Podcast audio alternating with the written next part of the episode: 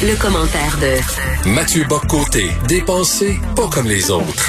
Alors, mon cher Mathieu, Marie-Louise Arsenault, notre animatrice préférée qui sévit à Radio-Canada et à Téléwoke, euh, pardon, Télé-Québec, je me suis trompé. Alors, euh, donc, Marie-Louise Arsenault, sur Twitter, a écrit j'ai passé deux heures avec des jeunes de 15, de 15 et 16 ans à entendre parler de colonialisme, de féminisme, de racisme et des enjeux liés au genre.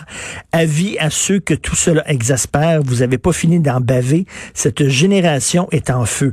Donc, pour elle, tous les jeunes sont woke. Ben, il y a deux choses. Premièrement, se pencher vers euh, des jeunes de 15-16 ans à la manière de porteurs d'une vérité nouvelle, sans se demander d'où tirent-ils ces idées globalement, devrait être, euh, il y a quelque chose d'un peu étrange dans une telle affirmation. C'est-à-dire, on devrait quand même se demander qu'est-ce qui fait que ce sont les idées qui se répandent dans une génération. On pourrait se questionner sur le discours dominant dans l'institution scolaire, par exemple, mais c'est une question comme ça. Mm. Cela dit, moi, j'ai quand même envie, une fois que tout cela est dit, de dire que il ne faut pas croire que tous les jeunes aujourd'hui se versent dans la wokitude et plusieurs des jeunes intellectuels les plus intéressants à percer en ce moment, ils sont tous en train d'écrire leur premier livre, ils écrivent déjà des articles dans les revues, dans les journaux, ils participent à la vie publique. J'aimerais en, en, présenter quelques-uns aujourd'hui. Euh, plusieurs d'entre eux parmi les plus intéressants critique justement cette espèce d'hégémonie idéologique, cette hégémonie, cette, cette, cette wokeness, cette woketé, ce wokisme dominant. Alors, je vais vraiment les présenter brièvement, et d'en dire un peu plus sur chacun d'entre eux après. D'abord, l'un d'entre eux, parce qu'il a fait paraître un texte il y a quelques jours dans nos pages, dans le Journal de Montréal, euh, Alexis euh, Tétrault qui a publié un texte magnifique, Lettre à un jeune intellectuel québécois, où il remettait en question l'obsession raciale qui commande aujourd'hui les, les, rapports sociaux, qui commande la représentation des identités. Il se tournait vers l'œuvre de euh, d'André Gladu. Et là, à partir d'une réflexion sur l'œuvre de Gladu, il se penche sur le rapport à l'identité qu'ont les Québécois, qu'ont les francophones en Amérique, au-delà de la couleur de la peau, en voyant comment la culture, l'histoire, la langue, c'est infiniment plus important que la couleur de la peau en tant que telle, que les véritables solidarités humaines se créent là. Alors, Alexis Tétrault, c'en est un qu'on va pouvoir suivre dans les prochaines années, qui est tout à fait intéressant. Un autre, euh, Étienne Alexandre Beauregard. Étienne mmh. Alexandre Beauregard, qui a son propre blog, qui publie de temps en temps d'ailleurs sur nos euh, sur, euh, sur le site journal dans la section Faites la différence, mais qui a son propre blog, une, une machine, il hein, faut le dire comme mmh. tel, une capacité de production exceptionnelle. Je crois qu'il a 20 ans.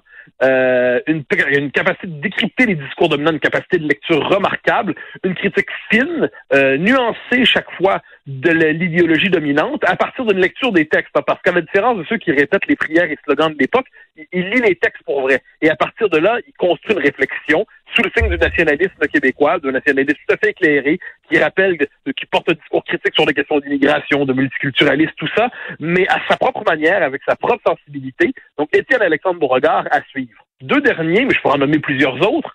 Euh, euh, comment ça Philippe Lorange. Ben oui, Philippe ben Lorange, qui a parti il y a un an et demi à peu près, il a lancé le manifeste contre le dogmatisme universitaire, hein, le dogme universitaire. Il était capable de fédérer plusieurs personnes pour dénoncer justement, bien avant que ce soit à la mode, tout ce discours aujourd'hui qui, dans les, pas seulement d'étudiants, de professeurs souvent, qui utilisent leur classe pour faire une forme de propagande d'une manière ou de l'autre, qui idéologisent le savoir, ce savoir universitaire qui est en fait trop souvent une forme de militantisme idéologique maquillant discours expertocratique. Il a une plume magnifique, Philippe Lorange. On peut le lire souvent, il publie partout des lettres ouvertes et ainsi de suite. C'en est un qu'il faut suivre. Un dernier que je me permets de mentionner, mais comme je dis, il y en aurait d'autres, David Santorossa, qui, lui, euh, autour de 25-26 ans, je crois, peut-être 27, si je me trompe, qui, euh, qui publie très souvent dans les pages de la revue Argument, l'excellente revue Argument. Il a notamment publié il y a quelques mois une, une, critique très fine et très détaillée du film Briser le code de Fabrice Ville. Hmm. Il avait critiqué très finement le livre de Judith Lucie, On ne peut plus rien dire. Euh, on le peut le lire très souvent sur Twitter, soit du temps passant. Alors David Santarossa, c'en est un autre qui euh, qu'il faut suivre et qui est particulièrement intéressant dans sa critique de l'idéologie dominante. Et, pourquoi je prends la peine? Oui, oui excuse-moi. Non, non, mais je veux dire, être jeune là, avoir dans la, dans la vingtaine, fin vingtaine là, et avoir défendre ce genre d'idées-là, alors qu'on on sait euh, climat règne dans les universités, il faut que tu sois particulièrement courageux. Ah ben oui, il faut un vrai courage parce qu'il y a un prix à payer ensuite sur le plan académique, il y a un prix à payer sur le plan professionnel, il y a un prix à payer sur la possibilité de faire carrière dans, dans, dans la vie de l'esprit, la vie intellectuelle, parce que les, les postes risquent d'être bouchés, les postes risquent d'être bloqués, l'institution n'est pas particulièrement accueillante envers la diversité intellectuelle. C'est la seule forme de diversité qu'on n'aime pas aujourd'hui, la diversité intellectuelle, la diversité des idées, la diversité des points de vue. Donc, il construit, et mais ce qui est passionnant, c'est que, et ça c'est le propre des positions, euh, on pourrait dire dissidentes, c'est qu'il y a un discours dominant.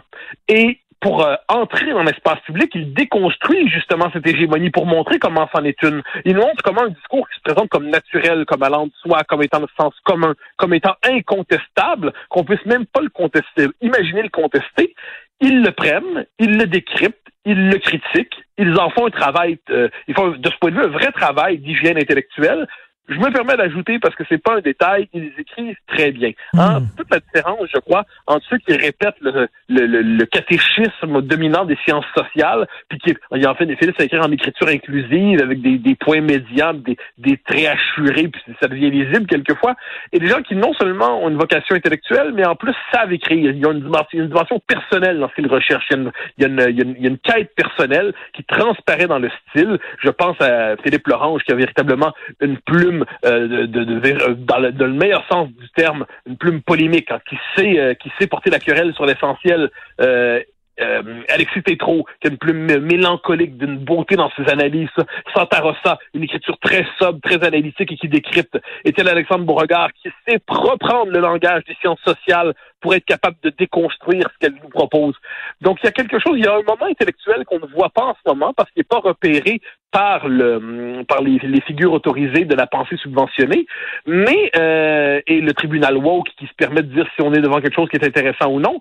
Mais il se pourrait que que ces, ces jeunes esprits euh, nous soient tout à fait intéressants dans les prochaines années, qu'ils nous, autrement dit, qu'ils incarnent une véritable résistance intellectuelle. D'ailleurs, euh, Étienne Alexandre Beauregard a répondu au, euh, au tweet de Marie-Louise Arsenault en disant à tous ceux qui croient que le nationalisme est un combat d'arrière-garde, vous n'avez pas fini d'en baver non plus. Ma génération n'est pas que ramasser de militants woke et intersectionnels.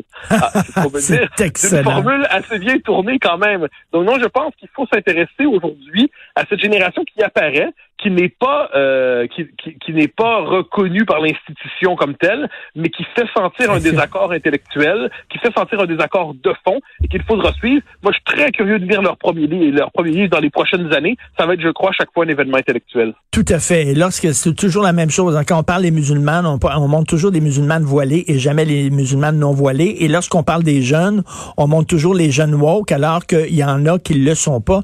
Écoute, Mathieu, une question comme ça euh, qui me vient à l'esprit.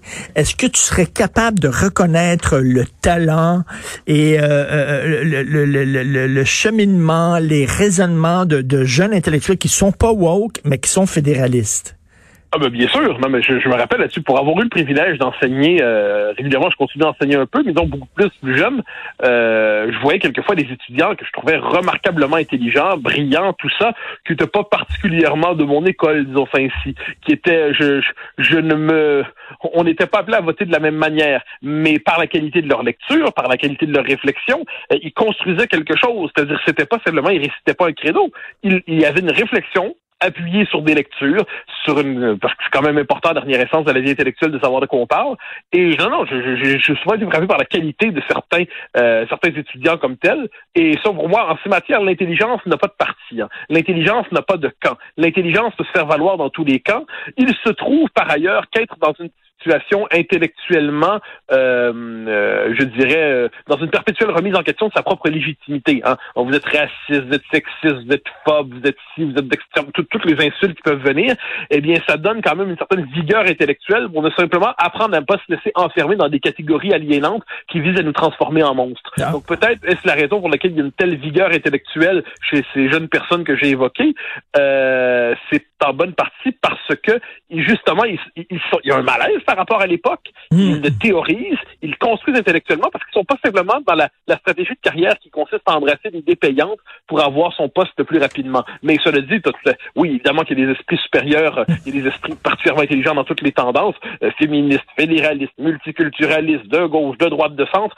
Euh, ensuite, on peut avoir nos affinités avec les avec certains plutôt qu'avec d'autres. Mais pour moi, l'intelligence n'a pas de camp. Ensuite, il se trouve que ne pas être être dans le discours hégémonique, ça force à faire des efforts intellectuels supplémentaires et on en voit le résultat dans la qualité des textes que j'évoquais tantôt. Mais j'aime bien ça quand tu parles de quand tu parles d'académiciens, de professeurs et euh, d'étudiants qui embrassent les idées à la mode pour, pour pouvoir faire avancer leur carrière. On peut dire la même chose de certaines animatrices et certains animateurs. Merci beaucoup, Mathieu Boccoté. bonne journée. Salut, bonne journée.